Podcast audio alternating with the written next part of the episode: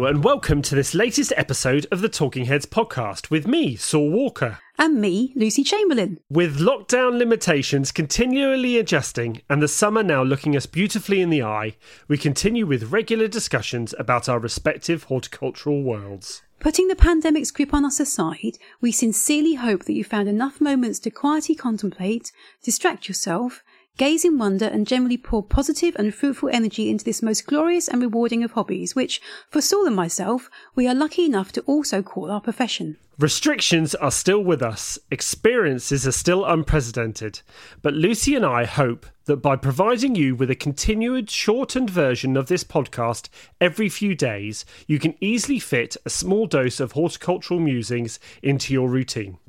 We will, of course, still bring you longer bonus episodes too, when we chat to inspirational peers on more in depth gardening topics. So, fire up the kettle, get comfortable in your favourite chair, and join us now for a 20 minute escape into the busy and exciting world of the modern head gardener.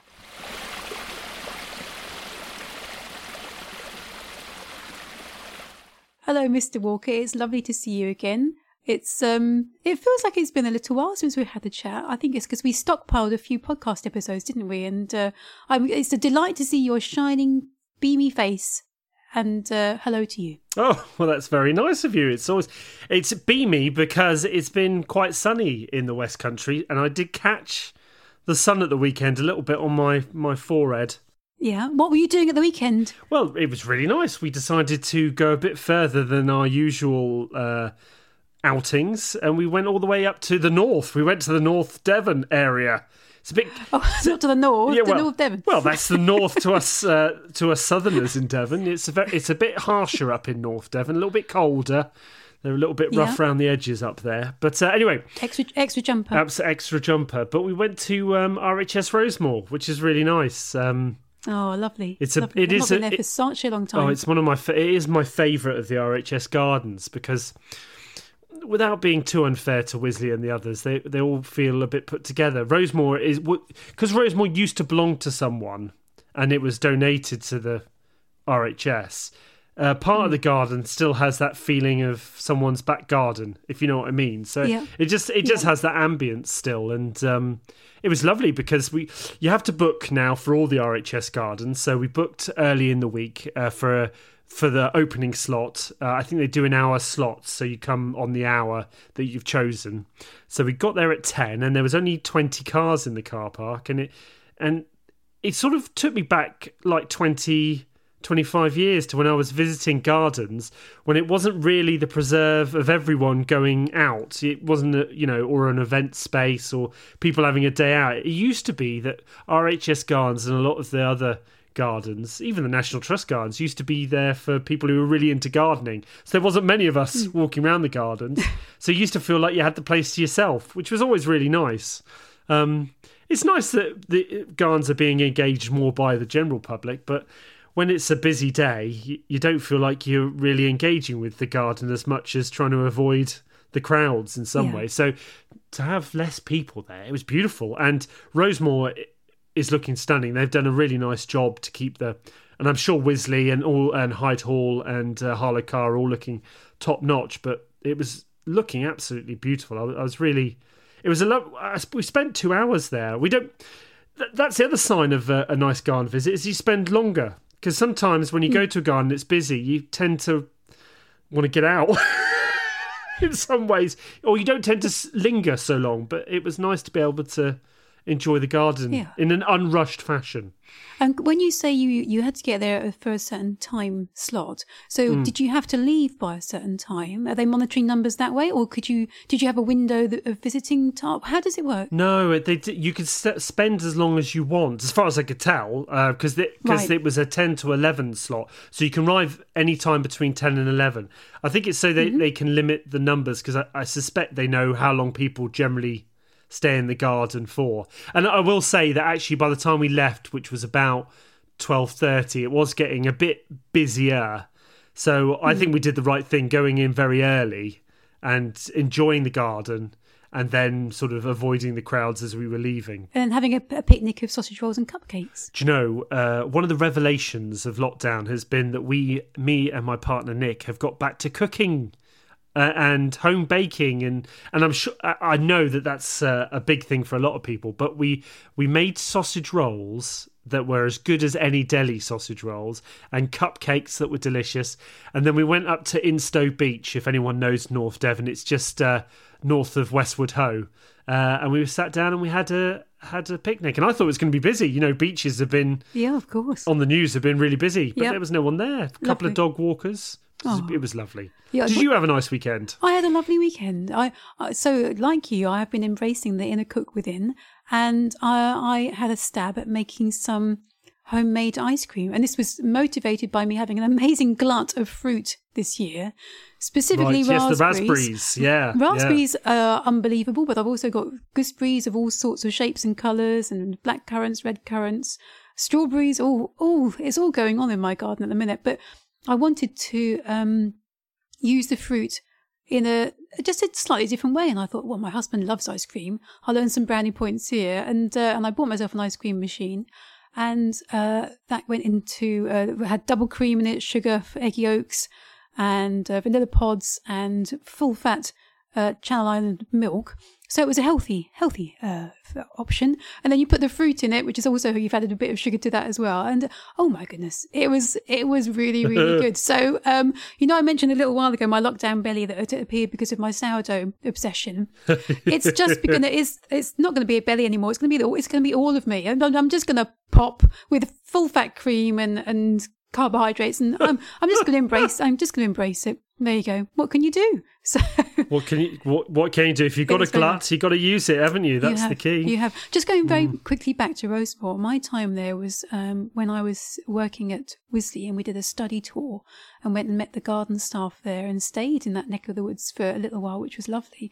And my outstanding memory of that garden was the, all the lichen and moss on the trees and shrubs, the way it just hung there, absolutely hung there because of that perennially moist climate and the lovely clean air and everything like that. It's are they, is that still going on? Yeah, the the especially um, there's the bit where you go to the tunnel, and it's a bit like a, a gorge with all the rocks, and it does feel a bit primeval down in that bit, and, and the the light fades a little bit. It it feels like you're going into sort of those those sort of ra- Welsh rainforests as they call them with with the moss and the lichens. I got to say, Rosemoor's Yeah. looking really really good. It's uh, and it's the same with all the RHS gardens. They're putting a lot of effort into the horticultural standards, as we call them, and I think the the level of practice there is it's gone up amazingly in the last 10 15 years. Uh, you know i'm well impressed with the amount of uh, you know effort and investment they are putting into the gardens so fingers crossed that continues. Yeah, well, when I when I was there, it was a good twenty years ago. So I obviously I need to get there again, and I, you know, I've hinted in the past that I need, when lockdown limitations allow us to to have a bit of time in Devon and stay somewhere, uh, and be taken round by someone who knows their knows their local gardens and can cook a good sausage roll, and, and I'm just going to leave it there hanging, and uh, and see what happens. you know someone down in devon who would Um, I don't know. for those things oh well we'll, we'll find someone we'll find someone Talking of someone, we need to mention someone on Twitter, Yes. a lady called Karen, who has been Yes. asking us about training tomatoes, which is going to be the topic of our podcast tonight. All things tomatoes, not just training them, but how to look after them and get them to fruit and crop. We know how popular tomatoes are with uh, amateur, professional, uh, newbie gardeners, everybody really. Because they Everyone, are everyone's growing tomatoes aren't they yeah, they are. Why- Why not? You know, I I I, I come from. Uh, I have a, a, a tomato heritage, which you've you know fondly labelled me as crazy tomato lady. Which so thank you for that. And I'm- hashtag I'm, hashtag exactly. But my my parents um, were smallholders, as you know, and they retired a, oh, a decade ago or so now. But they were predominantly tomato growers, commercial tomato growers, and we grew tomatoes under glass. Um, not so much outside with commercial tomatoes. You want the um, it's, it's the, the early season, and to do that, you, you do get them under glass, and then you get the better prices because uh, by the time the summer comes along, everyone's growing tomatoes, and they don't command such a strong price. So, um, yeah, so my my childhood years, I, from my earliest memories, uh, you know, it's half uh, two two and a half years old to three, I was there picking up tomatoes, dusting them off, um, probably you know shoving them in my mouth and throwing them around and doing things that little toddlers do. But and I've been I've grown up with tomatoes. And to me, I wouldn't, it wouldn't feel right to have a year where I never grew them. So this year, because of that um, intrinsic desire to grow the odd variety or two, I've decided to grow over 20 at the hall. Um, just to see, just for a bit of fun. Um, so, uh, and I have, I did put some photographs up the other day of, uh, some of those plants. Um, but Karen, I think, was asking about, it was about training tomatoes, wasn't it? I think, I, I think it was, yeah, I think it was about, um, obviously the season's over for sowing them. Um, but I think it's now mm. the long term uh, sort of maintenance of tomatoes you know, to get a good crop. And I think, yeah, it was about pruning and training and, you know, what she should be doing now to to, yeah. to look after them and get yeah, get a good yield. Yeah, yeah, exactly. So so we'll just really quickly, and I know some people will already know this, so we apologise if you do, but there's lots of people growing tomatoes for the first time this year, so we're we're, we're definitely uh, wanting to help you guys out. Um, there's various types of tomatoes. The ones that my parents used to grow and the ones that I'm very familiar with are cordon tomatoes. Um, and they are grown, uh, as the name cordon implies, with a, a single stem. You can also grow double and triple cordons, but for simplicity's sake, we'll stick with the single stem cordon for the moment. Um, there's also varieties that are grown as bush tomatoes. So they have maybe three or four stems clumped together. And then you have ones that are dwarf patio varieties that pretty much look after themselves and grow very compact. Again, multiple stems. Um, and you also have hanging basket types, which have a tumbling habit and cascade down. So they, they are really useful. If you've got a very small plot, then the patio tomatoes that you can get now and the, and the, the tumbling types are so, so useful for people with, I say, balconies or very, very small plots. So that's the main types, and they do differ in their management. Cordon tomatoes are probably the most labour intensive in that um, because you want one single stem to grow, and the, the tomato's natural inclination is to produce side shoots in its leaf axils. What you do is you take out all the main, all the side shoots, just leave that central one, so you've got that one main stem growing, and it's really easy then to train them up a bamboo cane or up some twine and you can grow lots of different varieties in a small space. I've got um, eight growing in my, my little seedy greenhouse, all, all side by side together, and they they get quite tall. They get to maybe about two meters tall on average, but they can, in commercial situations, when they're grown from November through to October, they can get like 11 meters long, which is absolutely mm. nuts. Um, but for most people, um, uh, most gardeners, we, we say two meters height is the, the usual. And as I say, it's just removing the side shoots and twisting them around the string or tying them to a bamboo cane. They're great for um, growing in greenhouses because you've got the eaves to tie them to, but they're also perfectly good to grow outside. And that's what we're doing at the hall this year. We're growing lots of cordon tomatoes against the sunny walls outside. Um, the bush tomatoes, uh, as I say, you've got, say, maybe three or four main stems from those. You don't need to pinch them out or do very much. You just tend to, um, rather than uh, give them one bamboo cane or piece of string, I, the way I train them is to put, uh, encircle them with, with three or four strong bamboo canes. And then I tend to wrap string around those canes to give that some kind of loose um, net uh, appearance. And then the tomato grows within that. And again, they'll get to about a meter, meter and a half tall maximum. Um, uh, and then you've got things like the, as I say, the, the dwarf patio tomatoes, which are ec- excellent for newcomers because you don't need to do anything to them. You just grow them in a pot. You don't need to side shoot them. You don't need to train them. You might want to pop a stick in there just to stop them from falling over. Uh, literally, that's it. Job done. The most low maintenance tomato you could ever want. And then, as I say, the hanging basket types, the same. You don't need to do anything to them, but they just cascade and so they're, as I say, great for um, putting in hanging baskets, or or if you want them to kind of tumble down, uh, if you've got a raised bed and you want the cascade over the side going down some steps, for example. I know you you're in your own private garden, you've got that raised bed at the the side of the house, yeah, and they'd look really nice there because you've got steps going up to that. So there's other ways you can use the hanging basket types. So so so Saul, I know you are very much um, enjoying your uh, your veg garden this year because you know the owners are at the at Stonelands much more, and so you're yep. um, trying to grow much more food for them. So, what tomatoes are yours? your favourites? Yeah, so we grow uh, we grow cordons, and we also grow the hanging basket uh, tomatoes as well. Because I actually find that in all greenhouses or most greenhouses, there's actually quite a bit of negative space above your head and actually filling them with hanging baskets means you're actually using that space as a growing space as well. And I find that's a really great. It's also really nice visually because when you come into a greenhouse, it's quite nice to see the hanging tomatoes. So I grow six uh, six varieties, four cordons, two hanging um, basket tomatoes. Now every year I my benchmark, and we'll be I'll be interested to hear what your benchmark tomato for your corns are. But I, I grow Ailsa Craig every year because I just find that it's just it just very reliable at the moment. But uh, like you in your uh, potatoes, if people have heard previous podcasts, we may have a usurper in our midst. In that this year, I'm growing Mountain Magic for the first time as yep. a cordon. Um, and this is just a standard sort of uh, tomato, uh, uh, not a plum or a, or a beefsteak. Um, and Mountain Magic at the moment seems to have just a bit more vigor.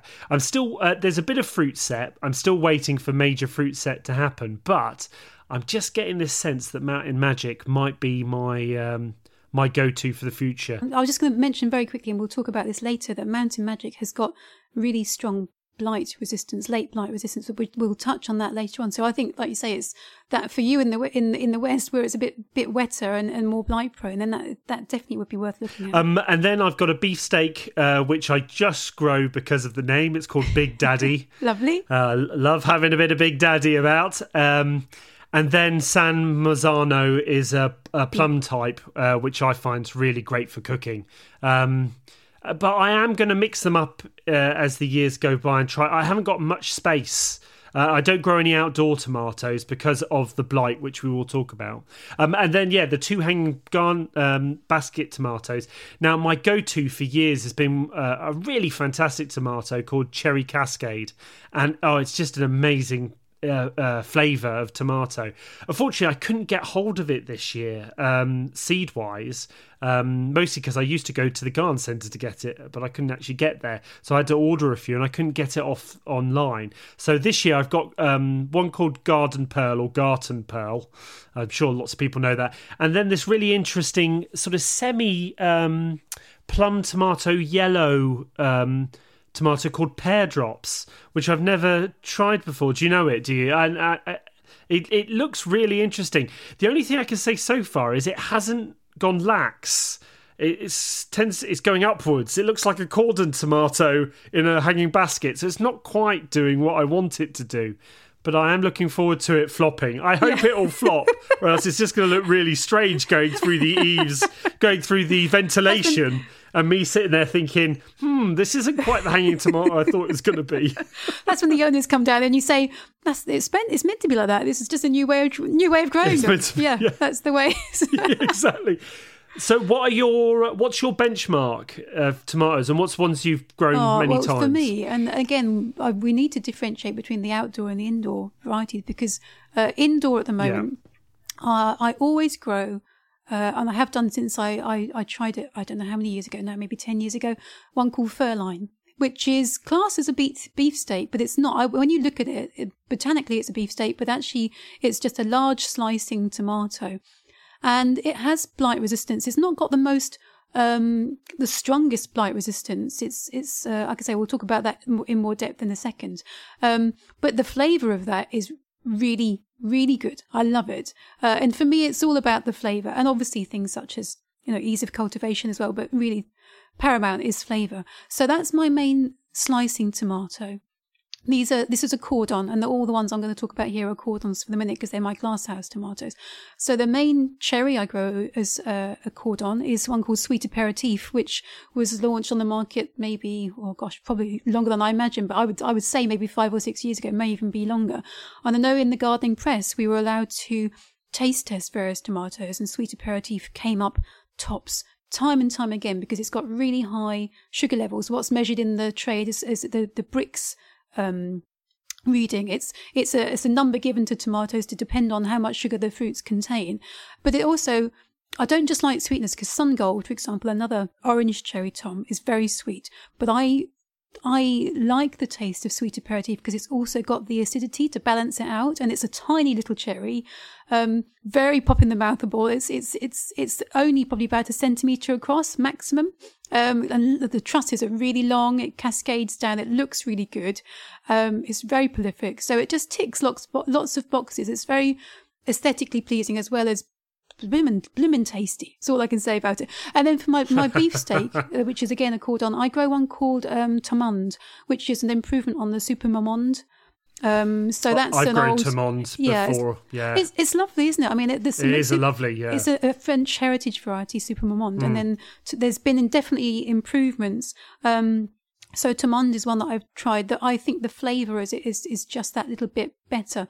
I was reading today. I've been doing some research on an article today, right? Uh, an article for one of the magazines I write for on blight, and I was very interested to learn that there's one seed company that's that's developed what they call an improvement on Tamande, and it's got a better flavour. So I'm actually going to just inquire as to whether I can if I'm lucky enough, I might get to taste some fruits if they if they would send me some this year, just so I can compare like with like. Or if not, I'll grow it from seed next year, and that might be another little experiment to try. So yeah, so the, when it comes to glasshouse Thomas, that's my three: Tamande, sweet aperitif, and Ferline. They're my they're my standards. But um, outdoor tomatoes, what I'm doing at the hall this year, we we do have greenhouses at the hall, but I'm not growing the tomatoes in there. My my my primary aim this year is to see whether you can still grow outdoor tomatoes and some of them are like you say the the the, you know, the, the the older types like um like things like you know Ace Ailsa Craig um, I'm trying to think of some of the other ones we've got. Ro- things like Roma, which is Roma VF, which is like a, a, a plum, a paste tomato with, with few seeds and a high pulp kind of density to it.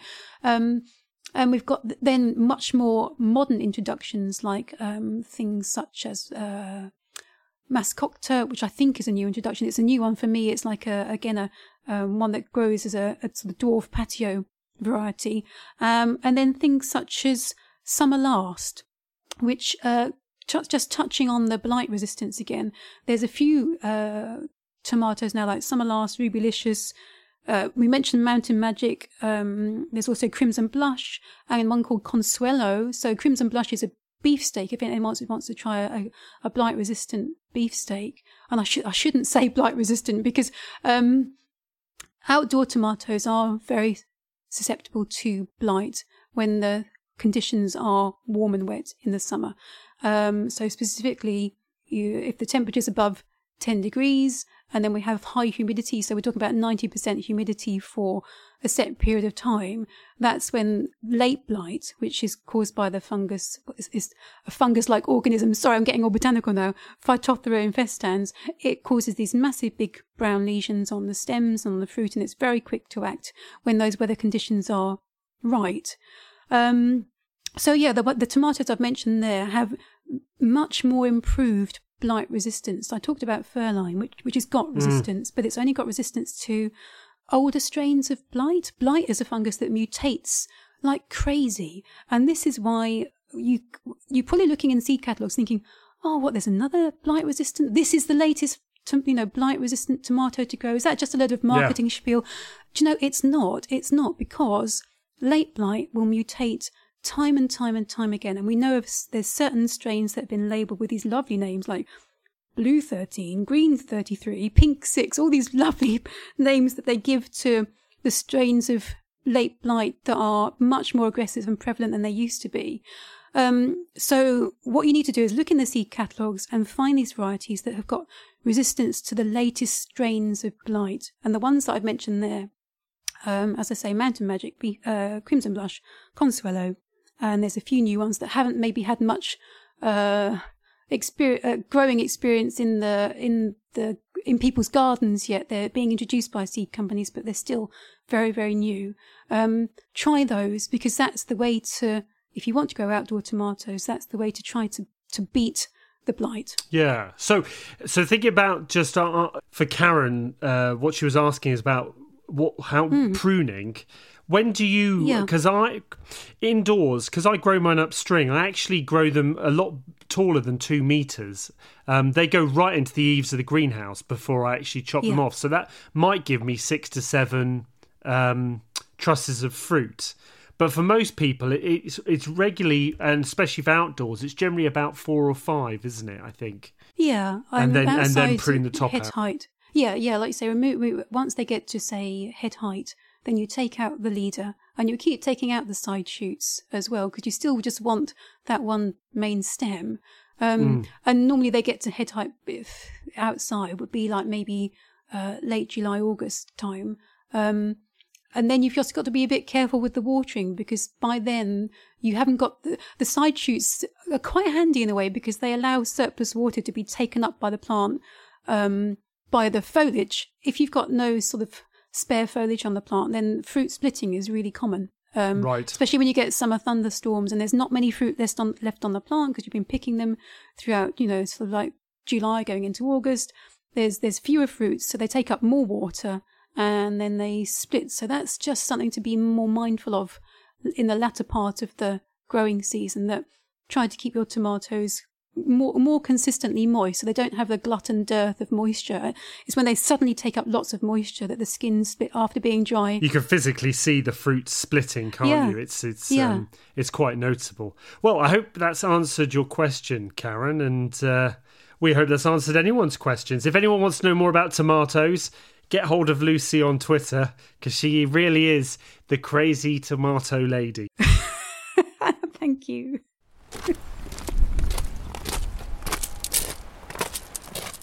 So that concludes today's podcast. We hope you've enjoyed listening and would love any feedback or reviews you feel compelled to give us via your preferred podcast provider or social media platform. Life in the garden and out of it continually evolves for all of us.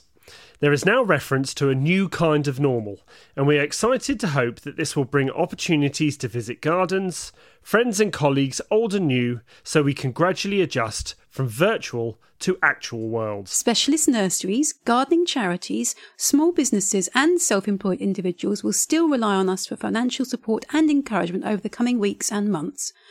We hope everyone in this profession is digging deep and finding ways to flourish. We are continually thinking of you all. Until the next episode of Talking Heads, goodbye! Goodbye!